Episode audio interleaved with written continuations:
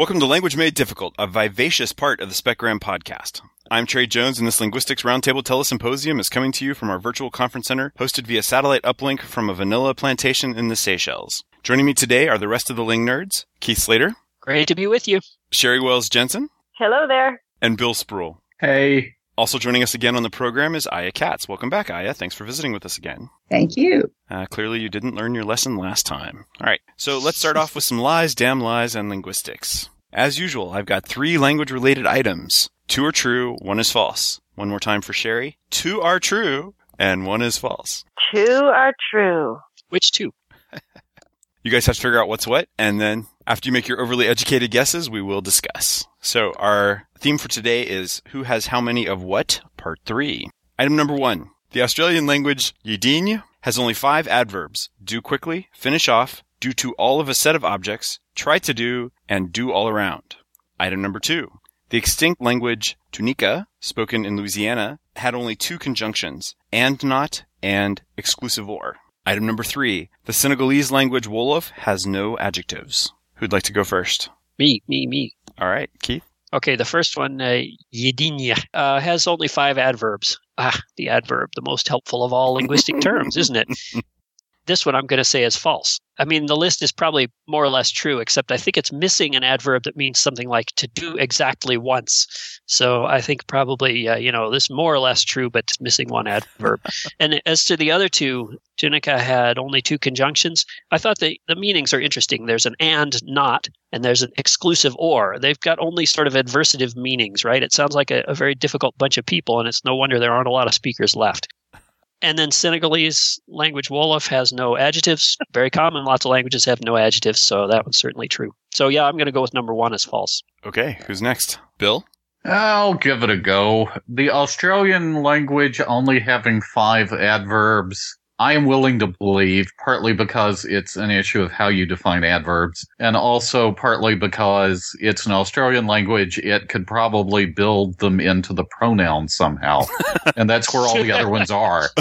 The extinct language having only the and not an exclusive or, that one is also making me suspicious simply because I can't figure out how you would get by without an and. You know, and not is useful, but how else do you do an and? A lot of languages have no and. I'm also kind of wondering when it went extinct, because it could be one of these things we suspect Trey of always, where it's when it went extinct, the area had never been called Louisiana. uh... Number three, the Senegalese language Wolof has no adjectives. I am going to say that one's true for the same reason that Keith already mentioned, which is tons of languages have no adjectives, and so I'm quite willing to believe that. So I'm saying number two is the false one. All right. Uh, I think Sherry should go next so we can let our guest go last and have the benefit of all of your wisdom. And your bald face hinting too, right? Okay. Sherry? So wisdom was the word you were using there, right? Wiz- mm-hmm. Wisdom, wisdom, right. I didn't know that I was going to be called upon for wisdom. Um, let's see. So I'm willing to buy the lack of adjectives. That's not a problem. That's okay. That's fine. We've got books about that, right? Even I might have a book about that. Not that I've read it, mind you, but I have the book. And the five adverbs, you said in Australian language. I'm okay with that because it's an Australian language. And that lack of adverb, I feel like one and three are a nice little set, and they also, that seems fine to me. But I personally need an and. I really do. And see, I need one. And I don't know, I don't even know how I would answer this question if I couldn't say and, because I need to make run-on sentences, and I don't know. And, and besides, it's an extinct language. I'm suspicious of that. I think that's what Trey does when he's making stuff up. He just says, well, it's an extinct language, so you can say anything you want. So that one, I think, is the lie. And I, I'm only choosing one lie, right? Two yeah. truths and one lie. And if that's the way the game is played this time, because I think you change it sometimes, Trey. I really do. I think sometimes it is two lies, just just to make me crazy. But if that's the way we're going, I say it's number two. I say that there are two truths and one lie. And that's my story, and I'm sticking to it. Okay. Aya? Okay, I tend to agree with everybody that number three, uh, language can have no adjectives quite easily because you can have verbs doing that job. I don't have a problem with a language has only exclusive or and not inclusive or. that seems quite reasonable. If you're only going to have one or, exclusive or makes sense. It's logical. But on the other hand, and not, it's a strange combination. I guess I would say that two is probably false. Well, I don't need to give you any hints then. She got it, did she? Yep. Number two is, in fact, the one that is not true. Why can't you just stick another not after your and not? The cat and not, not the dog. I think that's perfectly reasonable. But no, those are nice, cool, logical operators, but I don't think any language would turn out to have those. And the other two were true. Wolof has no adjectives, and Yidiny has just five adverbs, whatever an adverb might be. Looking at the scores... Let's just move on. Why, Keith? Why? It's yes, becoming more and more painful. So Keith has valiantly moved into last place with one out of six. Selflessly. Selflessly, yes, indeed. Our guests are now two out of six. Sherry's two out of four. And Bill and I are tied at four out of six. Yeah. All right, so that's enough of lies, damn lies, and linguistics. We'll be right back after this commercial. Language Made Difficult is brought to you by People for the Ethical Treatment of Functionalists. Functionalists. Without your help, they don't know what anything means. Welcome back to Language Made Difficult. In the news today is an opinion piece by Bruce Price that appeared in the Canada Free Press. The editorial is entitled, Is English a Phonetic Language? Of course, one hundred percent. Well, to sum up, this is if I understand Price's argument, which is brief. His argument is that English spelling allows you to recover the sounds of English words with one hundred percent accuracy. Sure, there's lots of inconsistencies in how individual sounds are spelled out, but once you've learned the system and the exceptions, you've got a, quote, one hundred percent phonetic writing system. Well, okay, let's be clear up front. This article is not really about language, is it? It's about education, and unfortunately, those don't seem to be related topics. But still, as linguists, we are obligated to respond to this incursion onto our turf, right? So what do you think, folks? Is the Price right? Is English one hundred percent phonetic, or is this just another utterly inept appropriation of linguistic terminology? Trey? He's not right. He's not even wrong. It is, in fact, a total misappropriation of linguistic terminology. He's got framework psychosis. He's got a bee in his bonnet about teaching phonics. And he's bringing in this quasi-linguistic notions to make himself sound smart. And he's confusing phonemic orthography with phonetic language. And I don't know. He's just making stuff up. While reading about this, though, I did learn of an interesting new concept called orthographic depth, which is a subjective measure, but it's about how phonemic an orthography is. So English is relatively deep because the orthography doesn't really reflect pronunciation very well. And, for example, Italian is relatively shallow. So that's the concept he should have been working with, but it doesn't matter. He says English is one hundred percent phonetic while he just kept bringing up examples and tossing them aside of a lack of a one-to-one correspondence between writing and pronunciation. So I don't know what he means by phonetic because he just says it's true and then brings up examples that seem to contradict his point and then keeps going. Well, those are the exceptions. And he says, sure, there's exceptions, but you learn the exceptions and then they're not exceptions anymore. You've learned how they correspond to the phonetics, right? Isn't that what he meant? I don't even know what that means. I thought what he meant was that he was going to prove that English has no phonology. That would have been useful. That would have been awesome. You go directly from the sound to the morphological level, something like that. That sounds like stratificational linguistics, doesn't it? No, no, no. There was some. There was another stratum in there somewhere. It would have been awesome if he could have proven that English has no phonology. But I don't think he's trying to do that. I think he's trying to prove that his way of teaching people to read is better than anything anybody else could come up with. Well, you know, in that, I think he's a little bit remiss in not making the distinction between how hard it is for a reader as opposed to how hard it is for a writer. Because mm-hmm. while it is true that just about anybody who can sound out a word can eventually figure out what it says on any particular page simply by knowing the language. It's very, very hard, on the other hand, for someone who understands the basic mechanism of sounding out to decide how to spell correctly if he's writing. Right. I think Andrew Jackson is claimed to have said it's a damn poor mind that can only think of one way to spell a word. Well, I was actually thinking of a contemporary of Andrew Jackson. I was thinking of Jean Lafitte, who in his eighteen sixteen letter to President James Madison misspelled quite a number of words, including sentiment, which he spelled with a C, hmm. apprehension, which he for some reason thought started with an H, And the word funds, you know, referring to money, funds, he spelled it as F U N S. You know, you could argue that if you actually went and read his letter, which I have, that it's perfectly comprehensible, even if he did misspell all those words. So what does it matter? But the thing is, he was asking President Madison to give him his money back. And since he didn't spell the words right, he did not get his money back. It really all boils down to sociolinguistics, doesn't it? Yeah, I'm afraid so. Aren't we sick of this whole orthography thing yet? Really, at some point, everybody just has to get together, hold hands, and pitch it out the nearest window. Because aren't we tired of it? I mean, we're, we've been having this argument for a really long time. And if we just let go of it and spell the way we want to, just think of the glorious freedom we could all have. I have a counter proposal, because we don't want to throw out all our books. The problem isn't really that the words are not spelled the way they're pronounced. It's that they're not pronounced the way they're spelled. So ah, we just, yes. yeah, we just start pronouncing it that way. And within one generation, you'll have yourself a phonetic writing system. So some people have already started with often. Exactly. We just need to go from there. Hmm. We just need to carry that to its logical conclusion. Yeah. Well, I've noticed in the area I live in, in the Midwest, all of the local speakers have turned forehead into forehead. So they seem to be on this bandwagon already. Mm-hmm. Maybe another, what, one hundred years? So you mean forehead there, Bill? That's true. It should be forehead. Forehead, yes. Yeah. That's even better. Forehead. And, of yeah. course, two two two is twa, tall, and extra long tall.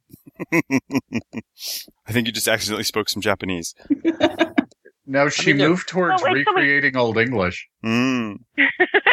Well, that's what got us into this mess. Middle English, at least. We'll have to get our vowel links back, and we'll have to get some new dip songs. It won't be so bad. How do you guys want to pronounce O U G H? Ocht. We're going to need a new phoneme there. Alga. Alga. Algot. That's a pre-aspirated T, I think, isn't it? I didn't actually mean with the T on the end, but that's a perfectly fine example.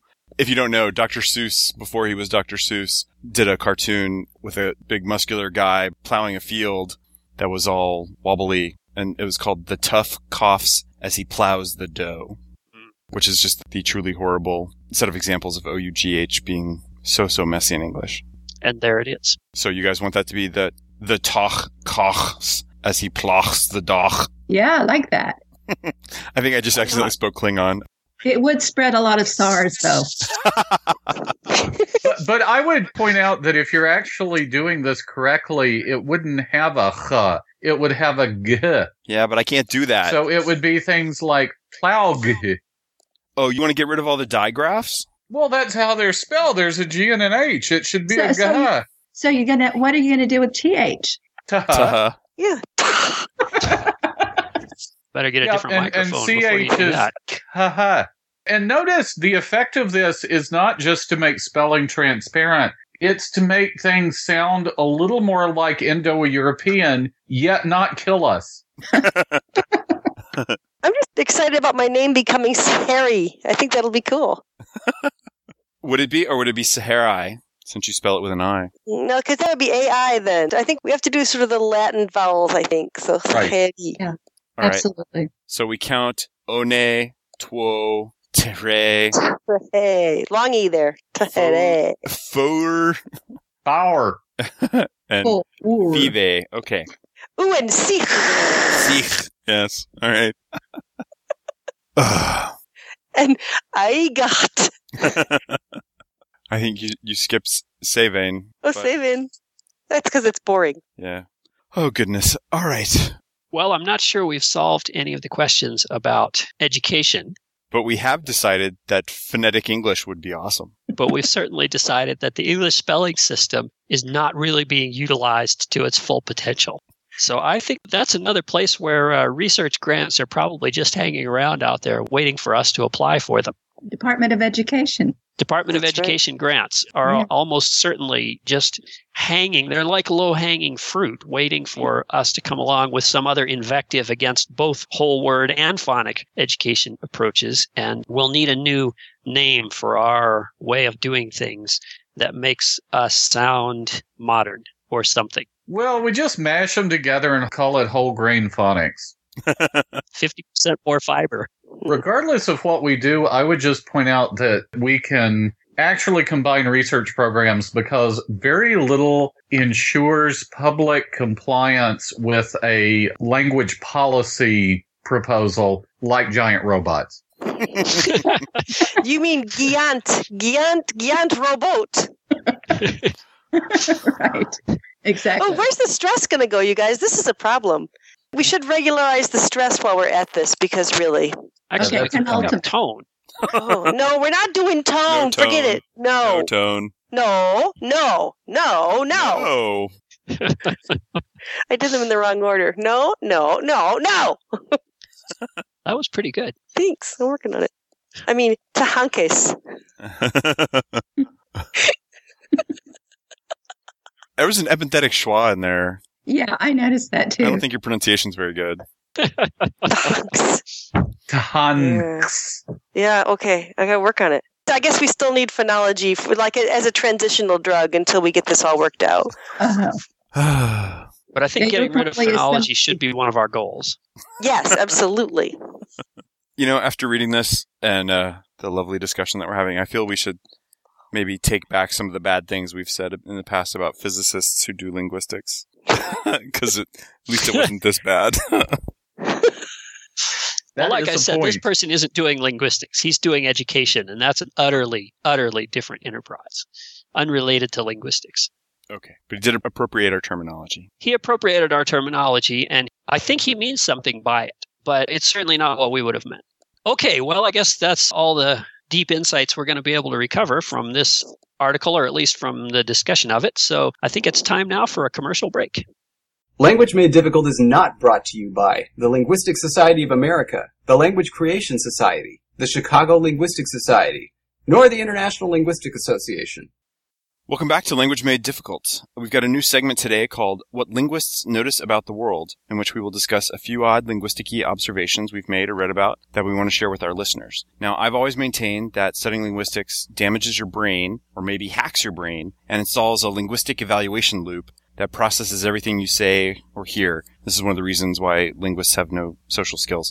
Anyway, the goal of this discussion is to add new filters into that evaluation loop, by making you aware of things you may not have noticed on your own, and thus generally making you even more aware of the imminent downfall of the English language. A classic example of this kind of thing is positive anymore. So back in the day, uh, you could only say that something wasn't the case anymore, but then, I don't know, ten or fifteen years ago, people started saying anymore when, to me, they would have used nowadays. And so nowadays, this isn't the case anymore, or as the young'uns might say, anymore you don't really need nowadays. A more recent example that I really like, and this is one that will blow your mind if you haven't heard it before, and that's this weird little, I don't even know what to call it, uh, people say, yeah, no, almost like it's one word. Mm. Uh, and this is one of my favorite recent examples, it, it, and it really highlights the sort of contagious nature of language. One day, I didn't even know it existed, and the next day, I discovered that I, in fact, use it, and so do a lot of the people I hang out with. Wow. It was surprising, yeah. The meaning's kind of slippery, but the best explanation I've been able to come up with is that you use it when you're sort of agreeing with what someone has said, but disagreeing with an implication of what they're saying. So a good example is when someone says something like, thanks for doing that for me. I know it was a lot of hard work. And they're sort of maybe implying that it was a burden or it was too much to ask. And then a person might reply, yeah, no, it was no big deal. And so they're agreeing that it was in fact a lot of work, but they're rejecting the idea that it was too much work. So they're uh, rejecting one of the presuppositions or one of the implications? Um... Hmm. I think it's a it's an implication, yeah. Mm. But what's weird is that now that I've said this, some people at least will suddenly start hearing it everywhere. I have to go back and listen to this podcast carefully and see how many times one or more of us used it. By the way, Trey, mm-hmm. when you said you didn't know what to call it, mm-hmm. it's a particle. It's an adverb. Or an adverb, that is correct, yes. It's an adverb. Totally an adverb. So have any of you guys heard this yeah, no thing? Or you're the only one that hears things. Yeah, I have heard it. Do you use it? No. Are you sure? Well, no. Perhaps when I'm hypnotized, but no, I've, I've heard other people use it. I think I've heard it too, and I think that I may even use it, but I'm not sure. So, Keith, you had another good example? Yeah, the thing that I've noticed, you know how there's an infinite possible number of sentences, right? But then there's certain things that you just never say, like those herrings made me scream and scream. And one of the things that I've noticed that people started saying a lot, that they there was a first time when this was said, and it was pretty recently, is things like, I'm on the bus. So I live in a city where I take a lot of public transportation, and I often hear people say, I'm on the bus, because they're talking on their cell phone to someone who doesn't know they're on the bus. But pre-cell phones, it's difficult to conceive of the context, except where, you know, you're yelling to somebody across the road, hey, hey, hey, Bill, I'm over here on the bus, right? But otherwise, you never needed to tell anybody you were on the bus, because if you were talking to them, they were on the bus too, right? And the most extreme example that I've heard people say is, I'm in the elevator, which you can't say except on a cell phone, right? So those are totally new sentences that have emerged in English or other languages. Well, I was just going to say that I could construct a situation prior to cell phones. It would be very unusual, but it would be sort of like somebody saying, they are never going to let you board this bus. Okay, so he goes on the oh. bus, and the other person gets on the bus and he says, I'm on the bus. Right. That's right. But I think that's a different use of on. So oh. that's not the same sentence. Hmm. The, hmm. That's that's active on. Well, the key thing here, though, is that now you'll be listening for these weird things that people say when they're on their phone and realize no one would ever say that in a face-to-face. If they weren't talking on the cell phone. That's right. Yep, yeah. Exactly. I had a different one, but it occurs to me that there's another way that cell phones have really wrecked my communication and actually have made it quite difficult for me to communicate, well, even more difficult than it used to be. It's that thing where you have your cell phone and you have caller I D. And so I still have this urge to say hello. But then if I say hello in the person's name, then they get sort of startled. Like I wasn't supposed to know. There is this myth that you're supposed to pick up the phone not knowing who it is. Maybe this is just me, but it's it's really difficult for me to answer my phone now because I'm never quite sure if that person doesn't know that I have caller I D. And I guess this is this problem is maybe just going to go away. It's sort of weird. When you call someone and they go, hello, Sherry, and I, and I think, ah, how did you know? Like, are you watching me? What? How do you know that it's me? And so I think it just gets more and more difficult to know what it is you're supposed to say. I don't know what the right answer is, but it's really funny when people think they know who's calling, but you've borrowed somebody else's phone. Mm, yes. Oh. And they say, hi, I'm on the bus. So what you need to do, what we all need to do now is when, when somebody calls and you have caller I D and you know who it is, you say, hello, Keith, you're on the bus. Eventually, you'll be right. Well, if you G P S them, maybe, you know, you could know that, right? Mm. Or you could play with their mind by using the wrong name, you know. So if I my phone rings and it's it's Sherry calling, I could say, hi, Bill, when I pick up the phone, just to see how Sherry reacts. Oh, yeah. I think people do that to me. Well, we do sort of pass the cell phone around our house a little bit, and it, it can be a little bit odd sometimes when you think you know who it is. And I, you know, greet my spouse as I might greet my, you know, nine-year-old. It's just kind of weird.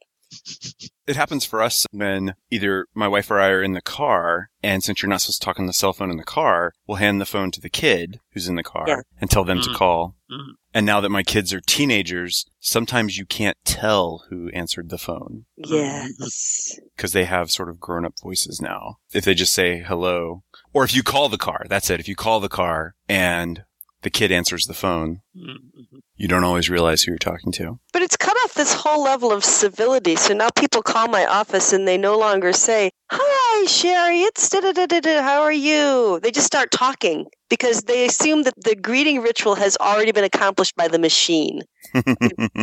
It's sad. Efficient. It's efficient. It's sad. It's sadly efficient.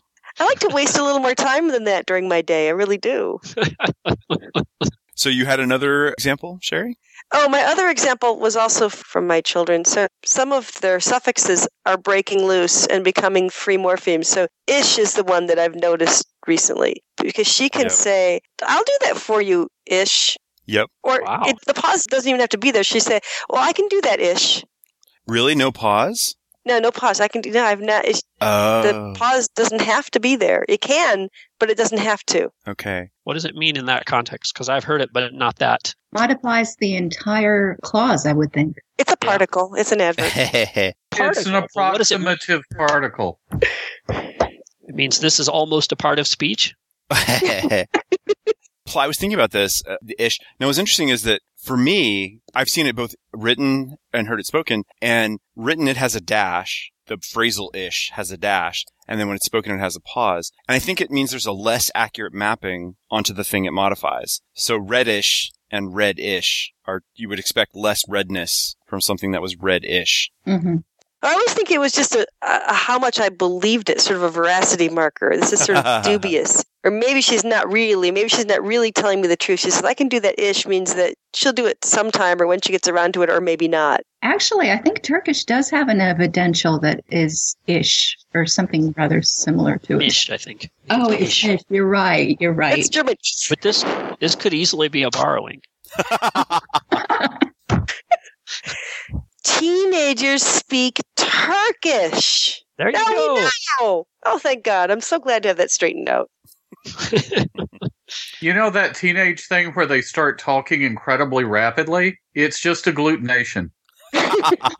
Anyway, this is actually interesting from a theoretical point of view because, you know, at one time people believed that grammaticalization was irreversible, but actually you can strip off bound morphology and make it independent. And there are other examples, but it's it's interesting to run into them because there aren't many. Well, it's because, see, linguistics really should all be statistical. And so the reason people thought it was a rule is because statistically it's almost a rule. Yeah, that's right. The, the functionalists will tell you that a single counterexample does not disprove a rule.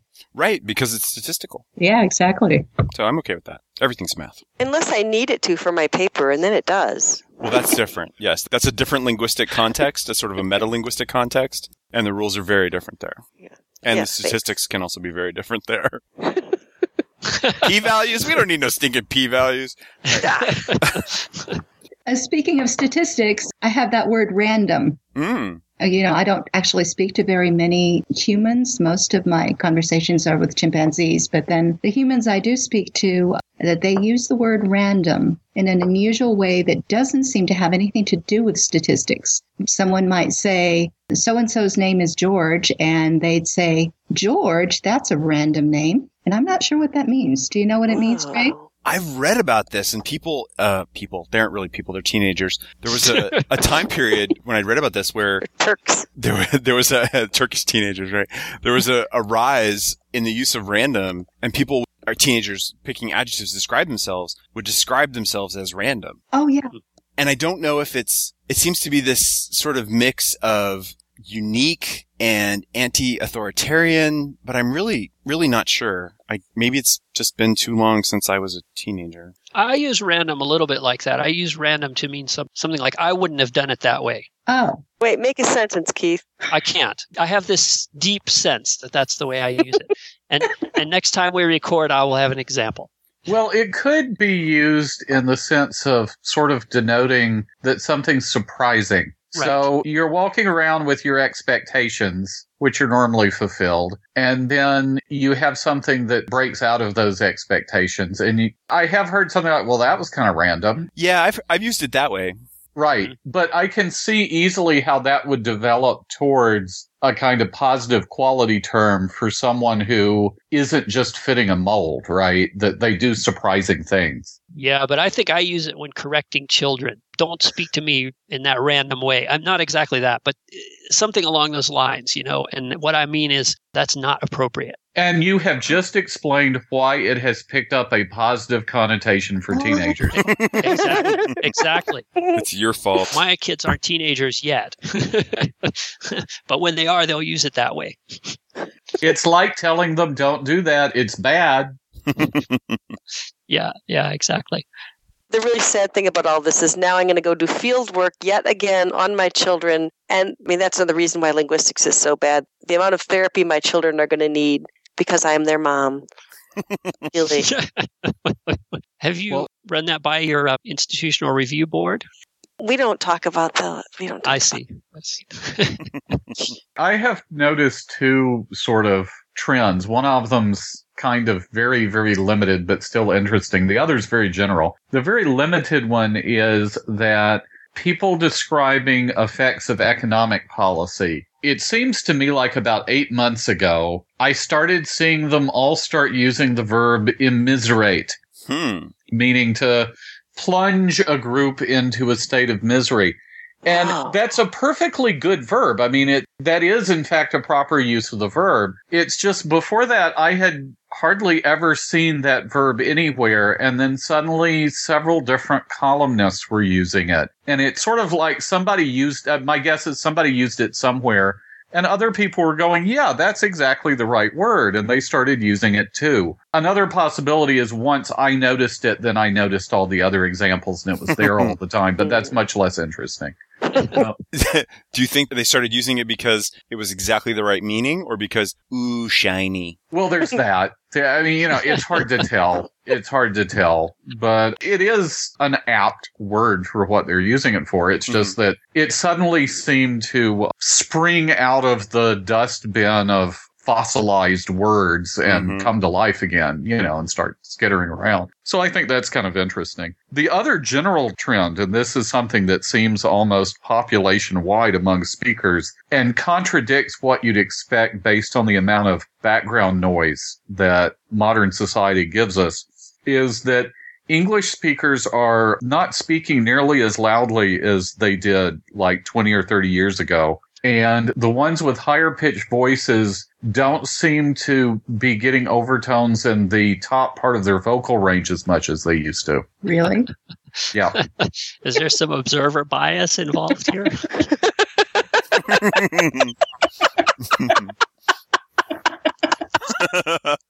They mumble a lot, too, but uh, I'm putting that down to their use of texting, because if they're texting each other rather than speaking, you have the whole separate issue of, of spelling causing problems, but it's not like you have to talk very loudly or anything. I mean, you're texting. Those letters are either there or they're not, right?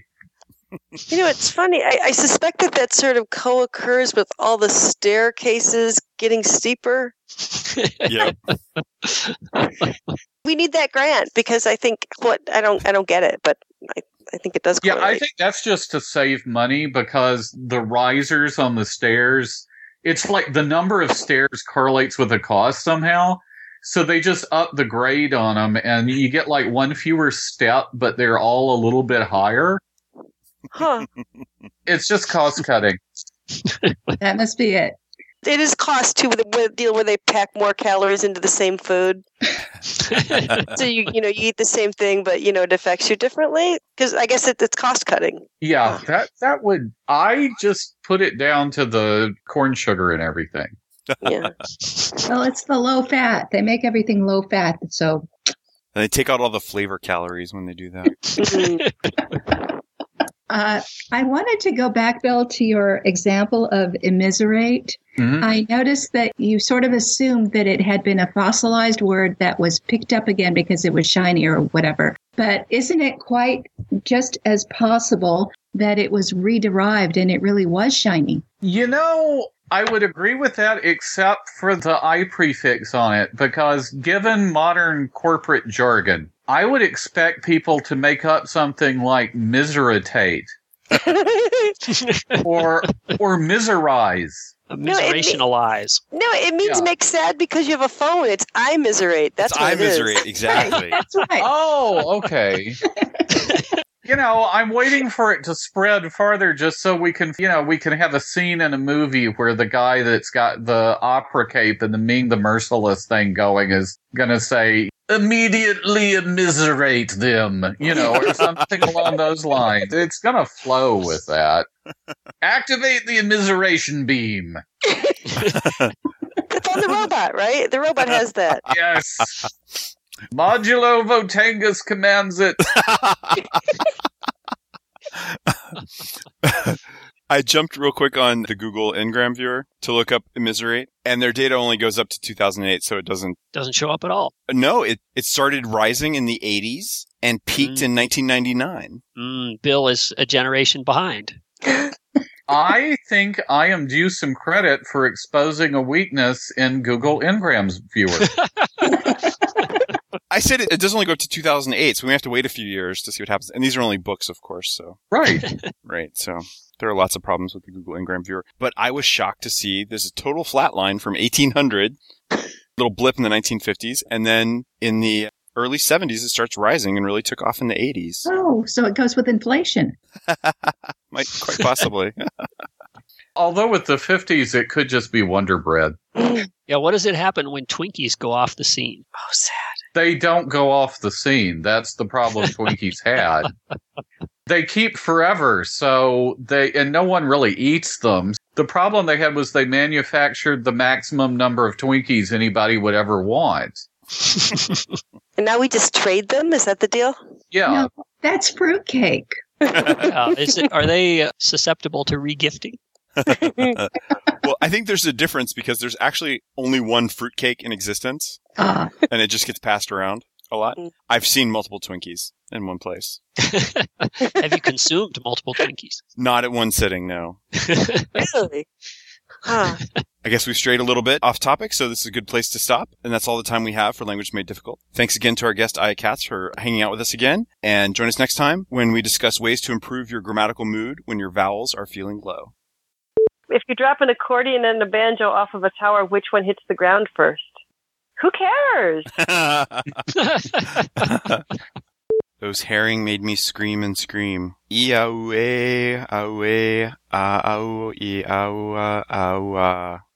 people feel free to disagree with Trey because he could be wrong, and he usually is. The Australian language... Y- Ugh, who picks these names? Yidiny. Yidiny. There we go. Yidiny. Yidiny, right? Um, Yidiny. Yidiny. No one can say words like that. I couldn't decide if I was just being really brilliant and you guys were just in awe, or if I was being really stupid and you guys were in awe. Trey's sources are all equally reliable, so just, I you know. See. uh, which article were we talking about? I only use R right now to make random things for Specgram. Right now I'm just in it for the pretty pictures. Well, Python's got all that white space and oh, stuff. Oh, yeah, that's wrong. I don't use Python. Python's... I can't take any language seriously that where white space is part of the language. I don't have to think. It just... I will purl into being. It just comes out because I've been doing this so long. I think we drifted. It's okay. Like semantics.